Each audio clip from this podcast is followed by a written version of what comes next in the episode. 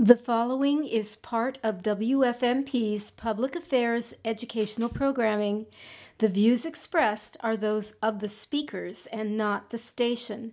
If you would like to share your views, you may email us at wfmp.louisville at gmail.com. Welcome, everyone, to Election Connection on Forward Radio WFMP 106.5 FM, your Grand Central station for finding out what's going on locally, nationally, internationally, and internally as we muddle through this pandemic together. I'm your host, Ruth Newman, and today I have my two favorite co hosts with me Melissa Morgenson and Victoria Strange. Hello. Hi there. Formerly Mel and Vic of Two Angry Buds, a show currently in hibernation, which we hope will reemerge someday. Today, in keeping with our attention to what's on the ballot, we will be holding a magnifying glass to the two major party candidates for U.S. Senate Republican Mitch McConnell, the incumbent, and Democrat Amy McGrath. For those of you who have already voted, stick around, there's lots to learn. But especially for those of you who have not yet voted, listen up and then get a move on and vote. There are four polling stations open and ready to take your filled in ballot. And I will be providing you with more details on that at the end of this discussion. Okay, now let's start out with the guy who's been in office since 1984. That's 36 years. Good old Mitch McConnell. And Uh. what have you got to say about Mitch McConnell? Well, there's a lot to say about him. I'm going to stick mostly to the facts, although I know I'm going to elaborate on at least one little point. First of all, he was named for his dad, and his full name is Addison Mitchell McConnell Jr. No wonder he likes going by Mitch rather than Addison. He was born in Alabama in 1942. And here's where I'm going to elaborate. In early, early in his life, at age two, he was partially paralyzed in the upper portion of one leg by polio. Right. And he has said publicly that his family, quote, almost went broke, end of quote, due to the costs associated with his illness. And that probably includes rehab and everything else because he could have been permanently disabled, but he got treatment and he's not disabled. So you have to wonder why someone who recognizes that his life was changed for the better because of health care, but only because his family could afford to pay for it, and even then, it very nearly broke their bank. Right. Why would he So be? why does he deny it the rest of Kentucky and the That's, country? that is my one point of elaboration, because when I read that, I had never heard the part about his family almost went broke. No. I mean, to me, that would, that would be a life-changing One would memory, that you would not want to deny other people health care. I just don't get it. And it's interesting to note also that Amy McGrath's mother had polio as well. Yeah, it was, Your it was, entire life. that was, uh, it was prevalent. And- Yeah, And it, right. it's chi, it's a childhood disease, right? I It think it doesn't, affected everyone. oh, okay. I thought it was a lot of children too, but it did affect a lot of children. Just struck me, at the moment I read that, I just went, oh my gosh, this is unbelievable. His dad was in the army and uh, was stationed to uh, base in Georgia in 1950, so they moved from Alabama to Georgia when McConnell was eight years old. In 1956, they moved to Louisville, and I don't know why. I assume maybe another posting uh, on the part of his dad. And McConnell graduated from Manual High School, where my two children also attended. He was the student council president in his junior year.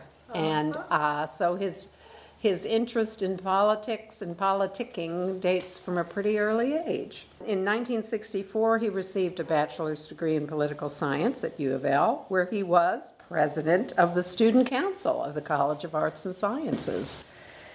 In 1963, and this also just gives you a little bit of cognitive dissonance when you think about it, if you know his record in the past decades.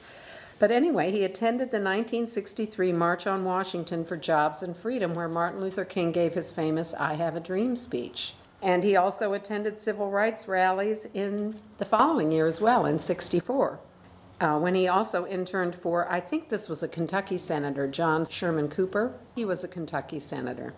And this was the gentleman who inspired him to run for the U.S. Senate. In 1967, he graduated from the UK College of Law with his law degree, where he was president of the Student Bar Association. I mean, he was obviously interested in Leader. leadership. Uh-huh. Now, this is also very interesting. He enlisted in the U.S. Army Reserve in 67 and served for something like five weeks of training at Fort Knox when he received a diagnosis of optic neuritis, which has got to be something to do with your eye, eye or eyes, and he was honorably discharged as medically unfit to serve. The other thing about enlisting in the Army Reserve was already considered a really great place to be because Army Reserve units were rarely sent to Vietnam. And this, of course, was during the Vietnam War. It's a way to serve without serving. From 68 to 70, he served as an aide to Senator Marlow Cook, who I believe was from Kentucky. Yes. So he was in D.C., I guess, a good bit of the time during those two years. In 1971, he returned to Louisville from D.C. and mm-hmm. decided to run for the Kentucky State Legislature, but he did not meet the residency requirements, so he could not do so at that time.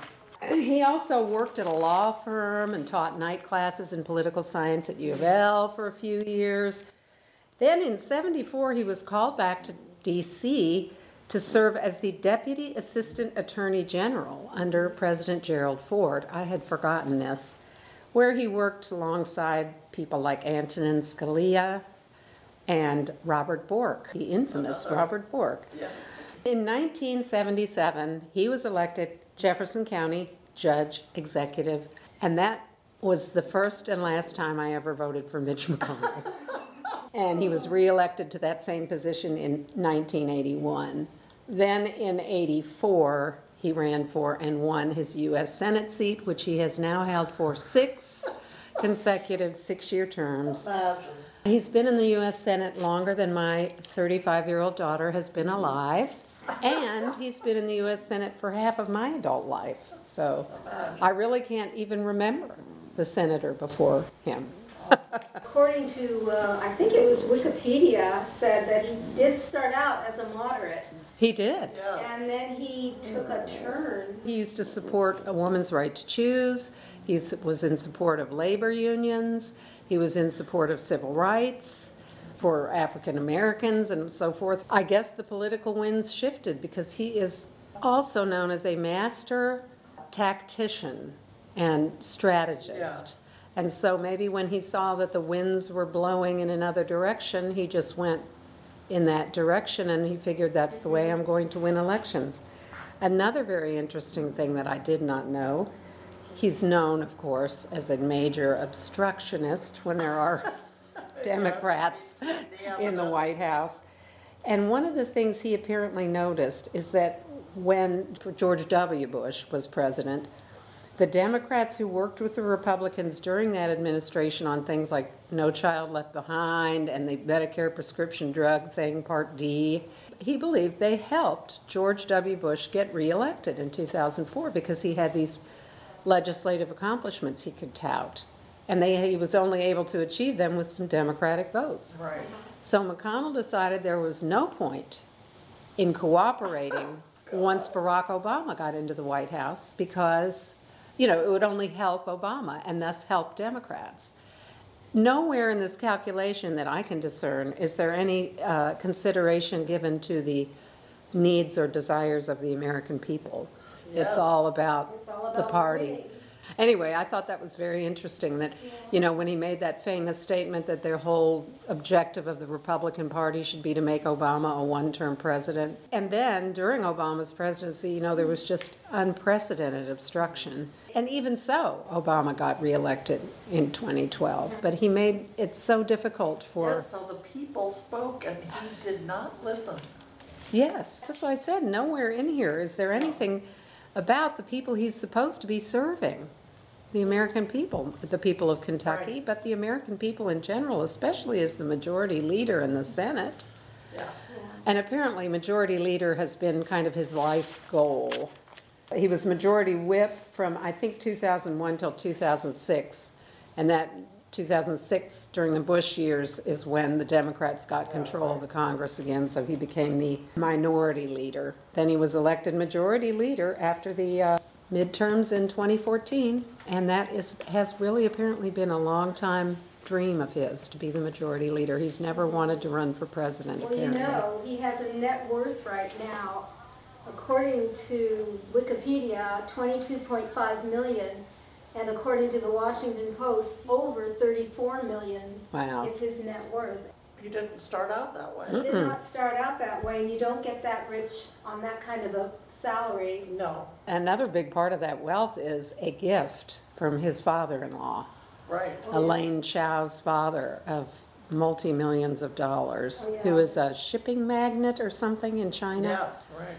He has a big shipping company and is extremely wealthy and Yes, Mitch married up. There was a discussion that Louisville Public Media had a year and a half or so ago about McConnell that was very interesting. Apparently, he treats his staff and, you know, people that work with him very, very well. But at the same time, again, where is that concern when it comes to your constituents? American people. Yes, I wish that he had a little more concern for the rest of us. Well, he's gotten lots and lots of funding from special interests. I have here that in 2010, he requested earmarks for a defense contractor BAE Systems while the company was under investigation by the Department of Justice for alleged bribery of foreign officials. Then he interceded twice to get federal grants for Alltech whose president, Pearse Lyons, made subsequent campaign contributions to McConnell to build a plant in Kentucky for producing ethanol from algae, corn cobs, and switchgrass. And then McConnell later criticized President Obama for mentioning biofuel production from algae. So, sort of hypocritical. And the tobacco industry, he had a very tight relationship with the tobacco industry and he repeatedly cast doubt, according to NPR, National Public Radio. I quote McConnell repeatedly cast doubt on the health consequences of smoking, repeated industry talking points word for word, attacked federal regulators at the industry's request, and opposed bipartisan tobacco regulations going back decades. And you know he's very anti regulation. Yes. And then because of that, he received millions of dollars from the tobacco companies in speaking fees, personal gifts, campaign contributions, and charitable donations to the McConnell Center. Oh, yes, the McConnell so Center. He found his Center. success going that route, the money in politics route, which is definitely a route to winning elections because we have that kind of a system right now. And speaking of the McConnell Center, didn't the Courier Journal try to find out for ages who the donors were to the McConnell Center? Yeah, And it and I think we never found out. it's been kept under wraps. I don't know. I don't know what the upshot was, but I, I can't remember if it was originally, The Koch brothers just came in and, and created their own business program, so, you know. at U of L. Yeah, So they can be sure to train those students in the, proper hypnotic response to big business, yes, the, that's right. to, in the quote-unquote free market. Free market, yes. I remember there was some long tug of Yeah. war to try to just find out who donated to the McConnell Well, Center. here at the U of L, they keep all the donors very secret, Very tight. yes.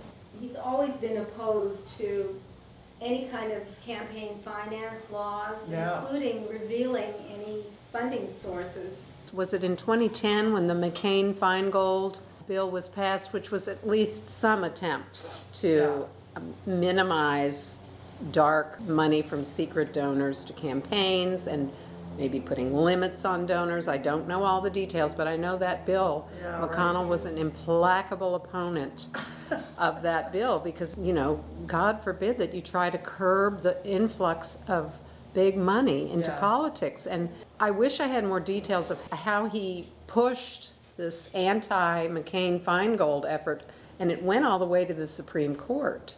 And he's one of those people who believes that money equals free speech. He opposed the stricter campaign finance laws, culminating in the Supreme Court ruling that partially overturned the Bipartisan Campaign Reform Act, or McCain-Feingold, in 2010.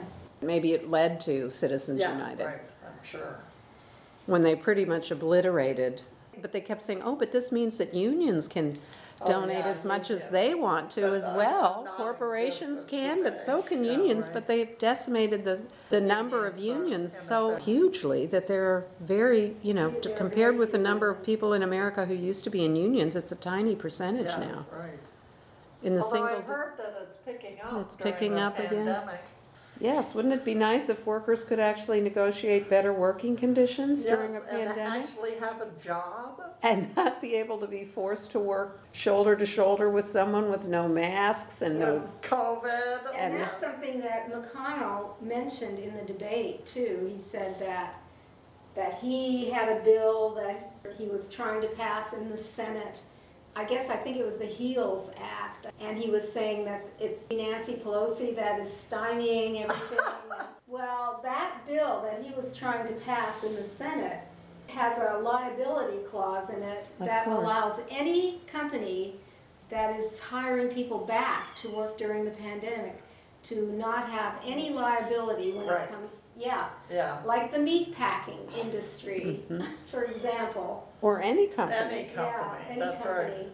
And that was what he was touting as uh, his answer to COVID-19. Of course, eliminate any responsibility to provide safe That- working yeah. conditions, and I get it. I mean, I can see if I were a business owner and I had a small business, Right. it might be very tough. How can you provide totally safe working conditions against something that's easily transmissible and not curable, and not, we don't even have really decent therapeutic treatment for it. But at the same time, he, he's not thinking about small business people. He's No. thinking about people like the Smithfield Company with the, you know, the meat packing Amazon. industry. Yes, the big, big corporations. Yeah. And there has to be a middle ground. and- and Yeah, there has to be, yeah. So I just uh, wanted to read about some of the bills that he has sat on in, in the Senate. In this most recent, Yeah. Few years. As of December of 2019, he has sat on 332 bills, passed by the Democratic House Yeah, and not allowed to even. Which is 80% of the bills that the House has passed. Yeah. I just want to know how one single individual can do that. One single person has so much power that they can stop progress for the entire country. I still think it all boils down to money in politics, that this would not be an issue if people were not hands in the cookie jar All the time. the special All the interests. time. And I guess that that means he can even ignore any pressure he gets from his constituents, because surely he does get pressure from his constituents, One unless think. they've, after He thirty-six certainly- years, they've pretty much given up. He But, certainly gets pressure from me, yes, personally.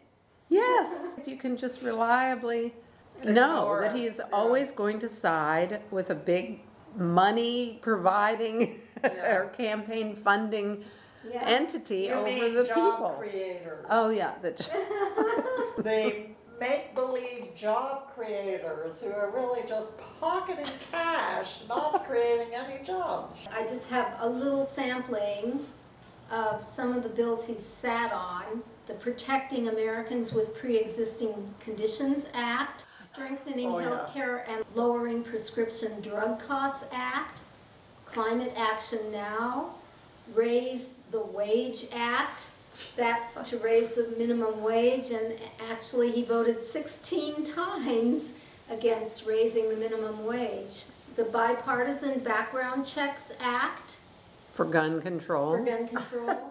Violence Against Women Oh, yeah, Reauthorization right. Act. I forgot That used to be one. a no-brainer, bipartisan thing Passed that passed with no debate. We want women to be battered and killed. Apparently, the Republicans do. I don't get it. I don't understand it. It's just like, how can it be partisan on this COVID pandemic? It can infect anyone, Republican or Democrat. It's, if anything, should be unifying us. It should be COVID. Yes, right. I'm sure we all still remember, although there have been so many incredibly mind-blowing news events since this time that we may not remember that it was only less than two short years ago that we had the longest government shutdown in American history. And McConnell was a key part of that. From December 22nd, 2018 until January 25th, 2019, the federal government was shut down because Congress was not giving in to Trump's demand that $5.7 billion in federal funds for his beloved border wall between U.S. and Mexico be included in the big appropriations bill they were considering. And during this entire shutdown, even though the Republican controlled Senate had unanimously, that means no votes against it, passed an appropriations bill that did not include the wall funding, McConnell would not allow it to be brought up for a vote. And by January 23rd, apparently, he had blocked four Senate bills to reopen the government. And he called for the Democrats to start supporting Trump's wall funding so that they could pass this appropriations bill. Well, apparently, President Trump was feeling some heat, and he finally said, Well, I'll sign a measure reopening the government for three weeks. so on January 25th, President Trump signed a spending measure that reopened the government for up until February 15th even though that bill didn't include the funds for his wall. But there was so much heat generated during those three weeks that they went ahead and Trump finally gave in and said he would sign the bill reopening the government. However, the same day he signed it, apparently, he declared a national emergency with regard to the border and had his administration divert billions of dollars that had been allotted by Congress for other purposes to Yes, build the right. wall. Right. So we got And I think that's now in court. And he might have already had one ruling against him because that's completely blatantly unconstitutional. You know, when you think about it, McConnell, if he's this master of the U.S. Senate rules, you know, why is he saying that the president has the right to just unilaterally decide he's going to change the purpose for which Congress has already appropriated the funds? That is completely unconstitutional, I'm sure, Yes. because Congress has the purse strings. Yeah, and he also was in support of the arms deal for Saudi Arabia. McConnell, Yes. Yeah.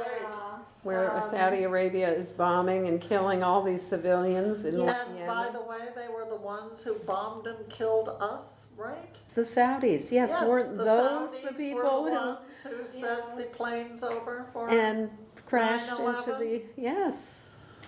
But let's send them more bombs because, you know. And then start a war against, why did we fight a war Yes, against there- Iraq? They had nothing to do with it, Well, but, uh, and how many trillions of dollars and did now that we're gonna cost us? Bomb Iran. You know, so now we're in these highfalutin deals with Saudi Arabia.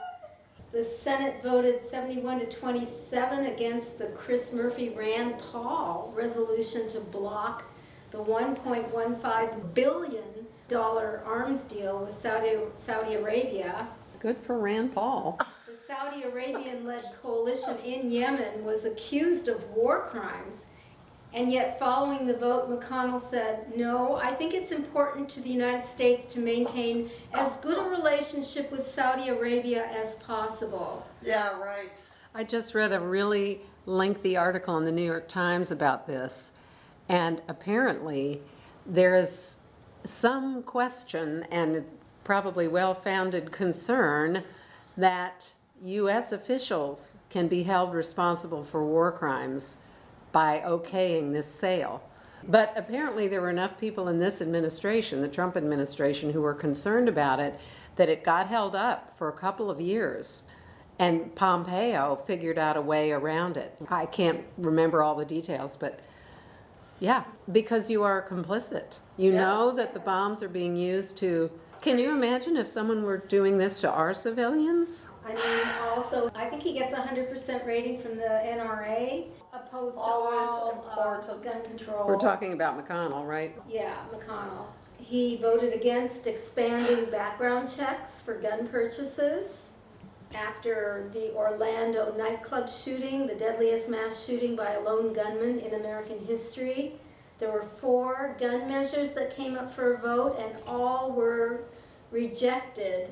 And McConnell opined that Democrats were using the shooting as a political talking point. Oh, He also opposes restoring voting rights for felons, and he has blocked a range of bipartisan proposals to improve election security and the threat of foreign election interference. And if you just tuned in, you're listening to Election Connection on WFMP 106.5 FM with me, your host, Ruth Newman, and my guests today, Victoria Strange and Melissa Morgenson. Today's show is all about our two major party candidates for U.S. Senator, Mitch McConnell and Amy McGrath. We could talk about the debate. This was the very recent debate between Amy McGrath and Mitch McConnell. The only debate. the very first question she answered perfectly, and I said, okay, that's all, and I turned it on. I know that he would refuse to allow a female to moderate the debate, Yes, right. which is How interesting is that? Yes, that's another thing. Why do we just have one debate? We have this endless, Yes. endless election season with negative ads galore. Yeah, galore. let's talk about those ads. Well, we could have a whole show. we could do that. I'm, I'm for it. I know. Because that is the problem that we face. That's That why people become such cynics I and just think so want to turn too. away because, uh, It's endless. yeah. Although, they- in McConnell's nauseating. case, I don't know how much of a positive ad you can make about him. I mean, No, right. I mean, I'm sure he does, his campaign does, but I from- love his ads. Every single one of them says, Amy McGrath is too extreme. Yeah. She's with Kamala and Pelosi and that really objectionable Biden. Gosh, And you have to wonder, who are these people? What have they been listening to? Because in fact, she's a moderate. yeah, she's Yes, very exactly. moderate. And her husband is a lifelong Republican. As a matter of fact, you know, he couldn't vote for her in the primary. Because he's a registered He's a Republican? registered Well, wasn't she accused of being a Trump Democrat? Yes. So, yes. They you can't know. have their cake and eat it too. I know she's perceived by many on the more progressive end of the Democratic Party as way too wishy-washy, but I mean, Yes, right. Eh, you know, she obviously has some idea of public service, which I think McConnell actually truly had at the At one beginning of his At the career. he I to think be, he yes, was interested in public service, but certainly not anymore. I mean, you can just see that in his voting record. It's clear as a bell. Yes. And, and another thing that I hope Amy McGrath is stressing, and I'm not sure whether this is the case, is another elephant in the room that I don't even know if got asked about in the debate between McGrath and McConnell, because I, I missed it, I'm so sorry to say. But it's the climate crisis. And Mitch McConnell constantly talking about Obama's war on coal and, you know, the war on coal, which He is he did. He did talk about the war which on is coal. insane. I mean, the coal industry has been going down and down and down for a long time. There was a great editorial in the Courier And Journal this morning jump in about and this. Say that. She didn't uh, It's, counter it. it, There doesn't it's need the to be a war marketplace. on coal because it's dying a natural death. Yes, Yeah, no, yes. he blamed Obama for that. And, and this editorial in the Courier Journal this morning pointed out that since Ronald Reagan's administration, that coal has just been dropping, its share of the economy has been dropping like a stone. Well, they no longer need employees. They do it Yes, all. they do it all blow up the mechanically. Cart it away. Yes, another great idea. Rip, Great blow off the top of a mountain and block all the streams and Destroy to burn coal, water. which is Yeah. destroying our planet. And I don't understand how you can't make this a huge winning issue because clean energy will require so, it will be a huge many project, like rebuilding yes. Europe after World War II. So many jobs. jobs. High-paying jobs. High-paying that's jobs that exactly it. have I to be don't done here, they can't be outsourced to China. Yeah. So instead, we go back to the old ways. Yes, let's keep blowing the tops off of mountains. We're not really employing anyone in that industry No, anymore. not at all. And even when they've been in the deep shaft mines, those people who have black lung, we can't even support right. their health care. No, I just don't get it. I don't get how you can't make that a huge winning argument, because it's like the non-existent infrastructure bill that Yeah, Trump has right. been promising us for four years. It would be like the drive to put man on the moon. yeah. People on the moon, to be politically correct. But you know, it would take an all hands on deck all Yes. over the country. A lot of people who are currently unemployed could get a wonderful job. I don't understand it. And we'd be saving our planet and our children's future Yes, in the process. By the way, why are oil companies not figuring out how to get off the I don't know. oil, fossil fuel You'd think they reserves? would be jumping at it. I was hoping Amy McGrath said something about the Green New Deal, which would be wonderful for the country, but He kept associating her with the Green New Deal. Now, to me, that is a Republicans. huge positive, and Yeah. if I were a Democratic candidate, I would jump on that. I mean, it's just a no-brainer. extreme, hon. And too Don't you expensive. know? Well, Too they always talk about it's too expensive, but they never, ever say that when they're handing out gigantic tax cuts that add Yeah, a trillion dollars to the deficit, that's all fine. I don't understand You that. the thing that really upset me about the debate was sticking to generalities and not catching the candidates on specifics that they were being very um, deceptive about. When I say they, I mean he. but yeah, her main argument, I think, in most all of this was to look right at the camera and say, Kentuckians, are you better now than you were before Mitch McConnell came into office? Just asking the viewers Yeah. whether Kentucky improved during McConnell's um, Thirty-six 36 years. years. And no, and then she read off some statistics. You know, that we have uh, the highest cancer rates, we have the highest pollution. uh, Education single, is near you the, know, near the bottom, isn't it? Yeah. Yes. Health issues Health are near the issues. Well, how bottom. about the heat island? Aren't we the Yes. number one heat island in the whole universe? Kentucky, uh, Louisville, Louisville, yes. yes. Yeah, and we have the most poverty. Yes, I mean, we have a lot of poverty. We're we're near the bottom in almost all these In statistics that they every- measure. yes, almost And every. that's another thing I, I read or found in my research about McConnell is he was a big fan of earmarks. Remember when they could still do earmarks, which only within the last, what, Yes.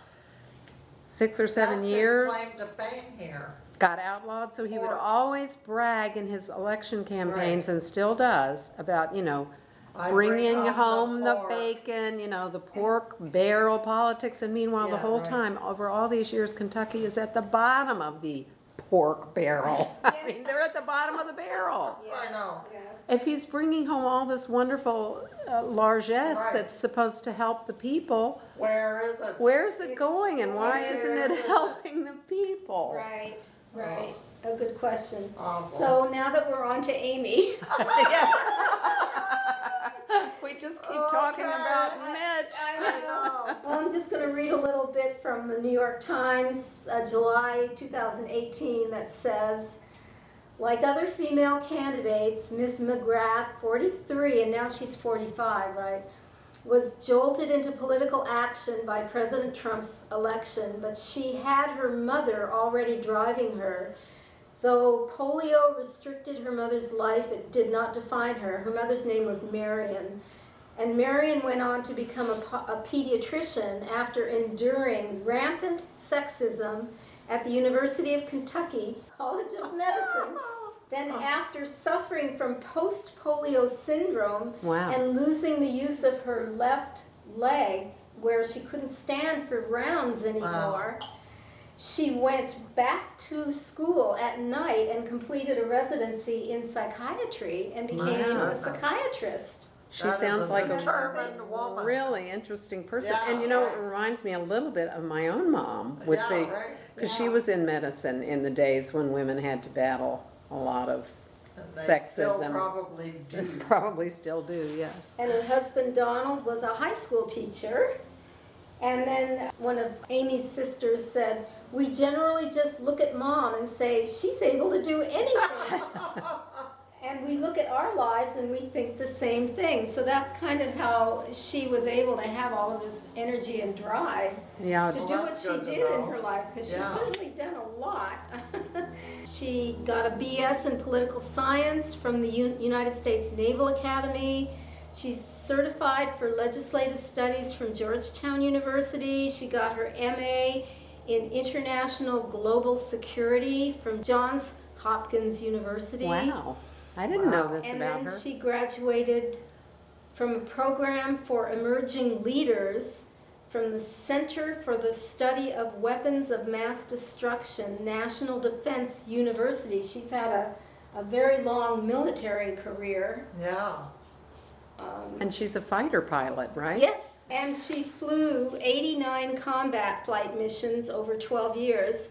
Her awards include the Meritorious Service Medal, Strike Flight Air Medals, Navy Marine Corps Commendation Medal, Navy Achievement Medal, Presidential Unit Citation, and Iraqi Afghan campaign medals. Wow.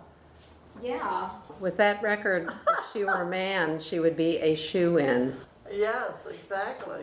Well, it sounds to me like she would be also quite qualified to chime in on foreign policy. Yes, With that degree from Johns Hopkins, I mean, this, she sounds like an extremely well-qualified individual to be in the yes. United States Senate representing Kentucky. I She can't, also taught political science at the Naval Academy. wow. So 2014 to 2017. Well, Our listeners can probably guess who we voted for. guess who I voted Uh. No. I just, I, this is a funny story. I was walking my dogs this morning and I saw a yard sign, which I recognized. It said 24 years is long enough. Uh, defeat Mitch. And I thought, wow, that sign needs to be updated. And I want to come back with a big Sharpie and exit out and put 36 years. Ay, And I ay, thought, my ay. gosh, no, those people have probably been putting that sign out for the last two. I know, it gets discouraging. And then when you think do this about it, and I know, and when you think about another six years, and especially now with all the crises. If you go to her website, you will see all of her policy platforms, and um, they're pretty good. And they're certainly not extreme. She I mean- says, so make Kentucky great again would have you think otherwise. With their thing about, oh, she believes in choice up to the ninth month, Well, which is a that's bunch not- of bugaboo. It's not Yes. true. She says we must expand health care protections, protect our elections, and defend Social Security and Medicare. She supports a Medicare buy-in option for those over the age of 55. She's for the overturning of Citizens United. Yes. Um, she wants to renew national investments in 21st century infrastructure. Yes, wasn't that something Trump was going to do? Yes, Remember? right. He She talked says about that all the time. She says, quote, "We need new federal grants for small business development in our communities, and we need to reward entrepreneurs and small business owners by making our tax system fairer to our small businesses." Yes. She says, both from a security and an economic standpoint, we need to invest in renewable energy. So much of her life has been spent in the military. She comes at it from the military vantage. And she says, Our military is already one of the biggest proponents of renewable energy research. Sure. Why? Because it saves lives and makes more strategic sense. Forward operating bases overseas do not have to be constantly refueled with traditional forms of energy like petroleum, which require vulnerable ground supply lines and are subject Right. to potentially volatile markets. Um, she wants to expand solar and wind production in Kentucky. Yes. Be a lot better than trying to save the dwindling number of coal jobs. I mean, why not create a bunch of new jobs? Exactly. Why not? And you don't have to contract black lung when you're working on solar and wind installations. Yes. I mean, what a thing. She supports Obamacare, the uh, Affordable Care Act. oh, she does say in her ads, I've heard that she wants to fix the parts that need yeah, fixing and Well, she says here on her website, as we face a global pandemic, it's more important than ever to preserve and expand access to care. And she says Mitch tried repeatedly to repeal the ACA, make sure he doesn't get another chance. oh, Now, I went to Vote Smart, which is a really good website if you want to look up people with a track record. And they sent out a bunch of questions for her, and she answered some of them, but not all of them. She didn't answer their questions on immigration. Well, she's a moderate. I, I also have a bunch of stuff here on endorsements. The people that endorsed her and the people that endorsed Mitch McConnell. oh, I can guess. So in fact, she did receive more money. She received more donations Yeah. than Mitch McConnell did. And she got over $82 million. All together got- or in the last cycle? I've got down here, and don't quote me, total raised. Oh, okay. Eighty-two million, three hundred and sixty-one thousand, four hundred and ninety-one, and sixty-five cents.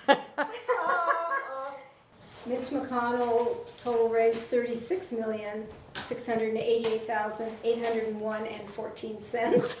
14 cents. Yes. The all important Now, the 14 people who cents. supported, who were the top contributors for McConnell were the Blackstone Group, Of Oh. course. and they gave My him daughter's almost employer. eighty thousand dollars. They're hedge fund investment managers.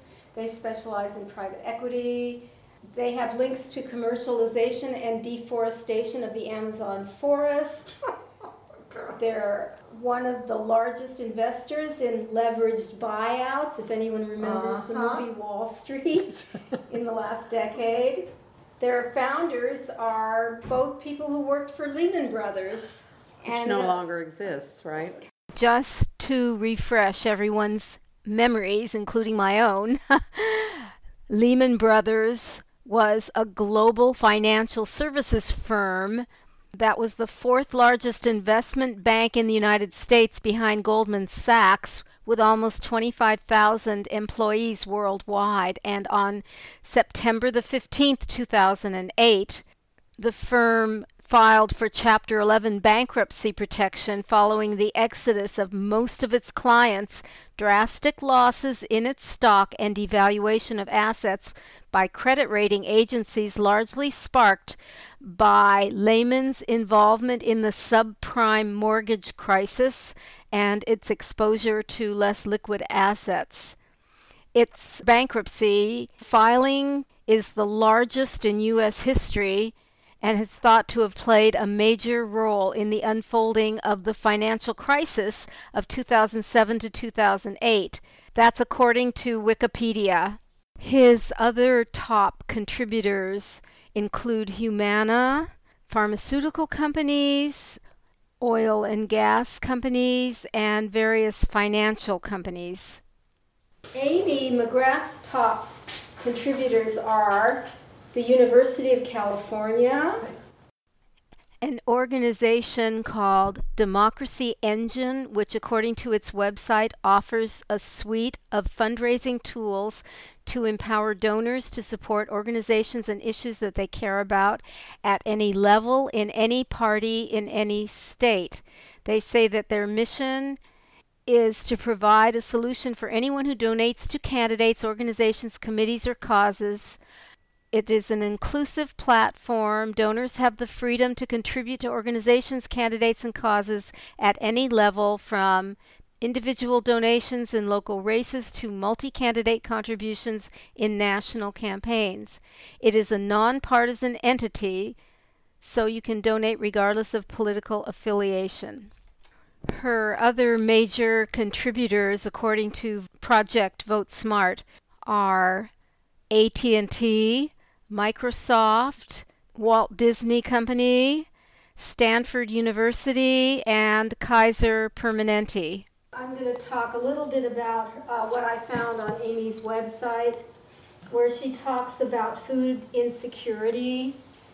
And she wants to keep the restaurant industry alive and also combat food insecurity. So she's supporting passage of a bipartisan, what's called FEED Act, F E E D, another acronym, which stands for FEMA Empowering Essential Deliveries to Partner with Restaurants to Feed People in Need. So it's FEMA Empowering Essential Deliveries. I'm sure they struggled to get that. Yes, I'm sure. So that would be supporting restaurants and at the same time feeding people who are in need of food. Because the restaurants would be producing the food. The restaurants would be producing Right. the food, yes. And she also supports the Restaurants Act, Yeah, which has bipartisan support, including from some of Mitch's closest allies, to provide funds to restaurants so they can weather the pandemic. yeah, so many of them are closing, just Well, this, and by the way, many cities already have restaurants doing this, so Yeah. why are we so behind? Yeah. yeah. well, I noticed just in the last couple of weeks, Harvest closed, Yes, Yeah. right, in Nulu, two restaurants, and Rye, right, for good. gone forever. I know, it's just sad, and I'm sure that's just the tip of the iceberg. Here they have all these cooking facilities that we could engage. Yes, right. And I was super sad about Harvest because it was all farm to table. Yes. So it also supported community, you know, farms. Yeah, I know, that was sad. Yeah, So she also wants to target federal funds to black and minority-owned businesses in addition to student loan forgiveness for minority college graduates who start businesses. Yes, that's a good plan. She's very much into supporting education, pre-K, all the way up. She would fight to provide all three and four-year-olds with access to high-quality pre-kindergarten or Head Start programs in order to lay a strong foundation of children and save parents thousands of dollars on childcare. Yes, and I, I think that the studies have proven that that's really worth the money. Yes, Yeah, it's of course invested it That is. pre-K, because those children grow up to be taxpayers and Yes, they, they do. And they may grow up to be business owners Yes. and entrepreneurs. and doctors. She says our government has also underfunded public health at No. the NIH and CDC for some Yes. time. Yes, you can tell We by need our to- response to the pandemic. Yes. Exactly. And that we need to invest in research into diseases. She's very heavily into infrastructure investment as well. Which other, is another no-brainer to me. It's like Yeah, the right. um, Public Works Programs Yeah. by Franklin Roosevelt. Right. Put all these The unemployed people WPA. Why don't we to do work. that already? It's just letting Let the bridges collapse. let it'll be everyone go fine. bankrupt. Like Mitch right. McConnell actually said, let the states go bankrupt. That's On a radio interview, he said that. I know. She wants to aid schools. She wants to prioritize equipping schools with infrastructure changes like HVAC systems, PPE, That's personal protective equipment. In order to potentially reopen this fall. And she says, if COVID has made anything clear, it's that students also need access to quality broadband. Mm-hmm. Yes. The federal government should redouble its commitment to that effort so that if online learning must continue, students have the resources needed. She wants to boost unemployment insurance and to protect renters. Renters. Who cares about renters?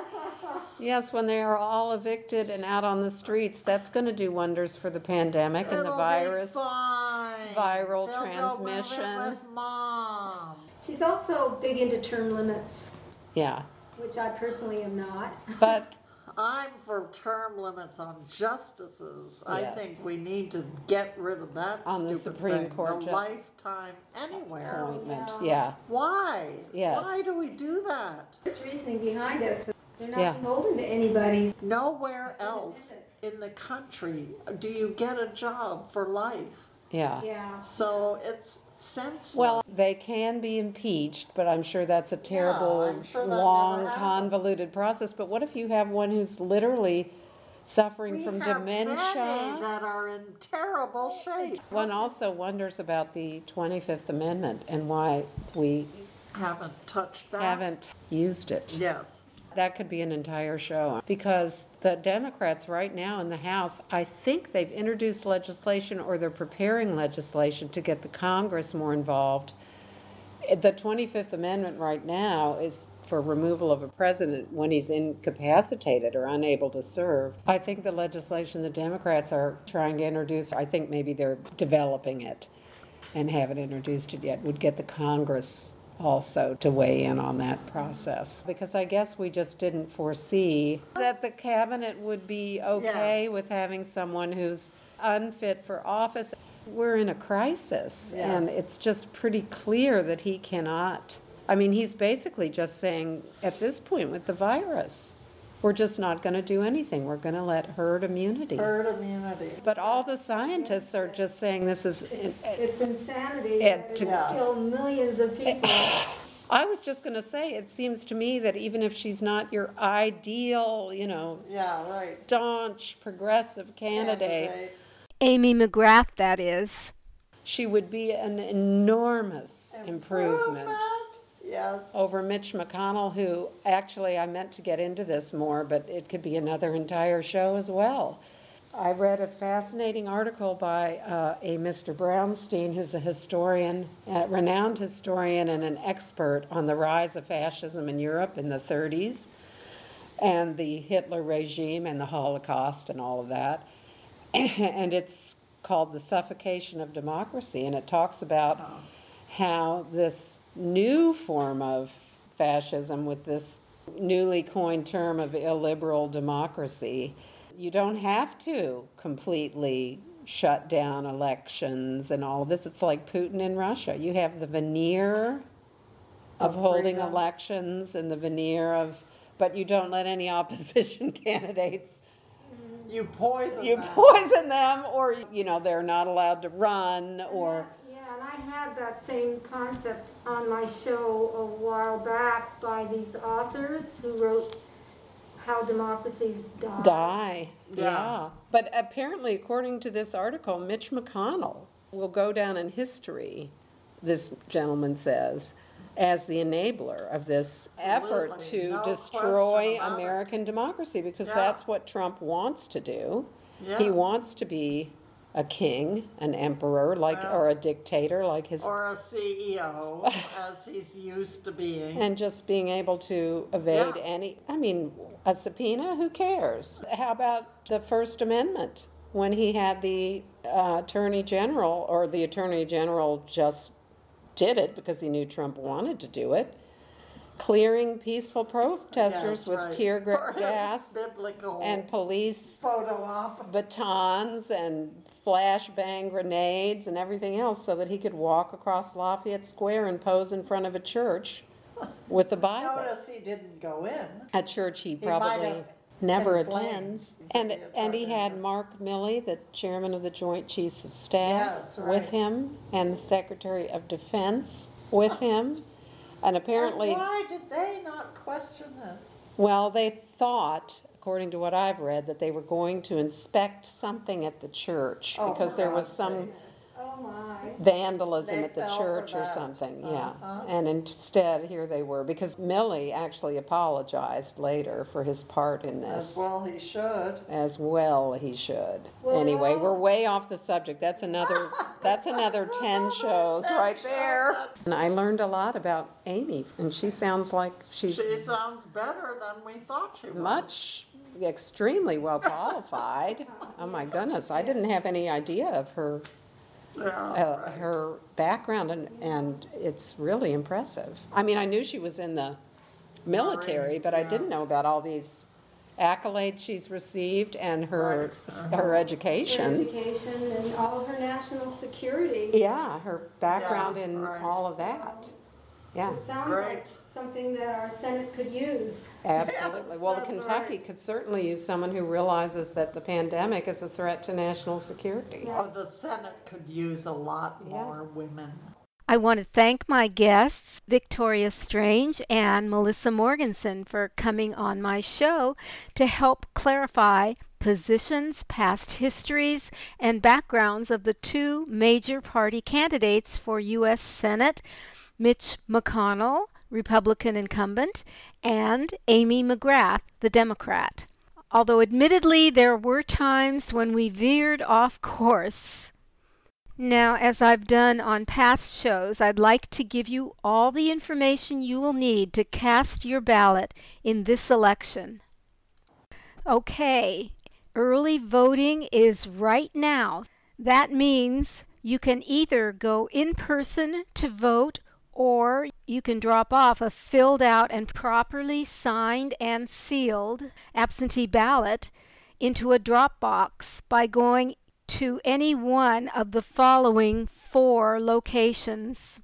And they are the Kentucky Exposition Center at 937 Phillips Lane, the north wing of the fairgrounds, the KFC Yum Center, the foyer on Main and Second Streets, the Kentucky Center for African American Heritage at 1701 West Muhammad Ali Boulevard, or the Louisville Marriott East at 1903 Embassy Square Boulevard, the Commonwealth Ballroom. They're all open Monday through Saturday, 8:30 a.m. to 4:30 p.m. And on election day they'll be open from 6 a.m. to 6 p.m. You can arrive at any one of these locations in person, fill out and submit a ballot, or you can bring your filled out and sealed absentee ballot and drop it into a drop box, which will also be at these four locations. Now, voters who have not yet received a requested absentee ballot can check the status by going to govoteky.com. If you have not received your requested absentee ballot by October the 28th, you may go to any of these locations, these four that I just mentioned, and vote in person. Or if you didn't apply online for an absentee ballot by the October 9th deadline, you can also go to one of these four locations and vote early. And I urge you to vote early. You can also get this information by going to jeffersoncountyclerk.org. And additionally, on election day, if you have not already voted, which I hope isn't the case, you will have the option of voting at any one of 20 voting centers, which include the four that I just mentioned, those four being open right now, Monday through Saturday, 8:30 a.m. till 4:30 p.m. for early voting. But if you do happen to find yourself voting on November 3rd, the day of the election, you'll have from 6 a.m. to 6 p.m. to go to any one of these 20 locations throughout the county that you can find listed by going to jeffersoncountyclerk.org. And as a little postscript, if you would like more information on the family court judge candidates for the third division or the two constitutional amendments and the school tax levy proposals that you'll see on the back side of the ballot, you can find archived programs on these issues and candidates by going to our website forwardradio.org clicking on Programs and selecting Election Connection. You'll see them on my playlist. Well, that about wraps things up for this edition of Election Connection. Bye for now.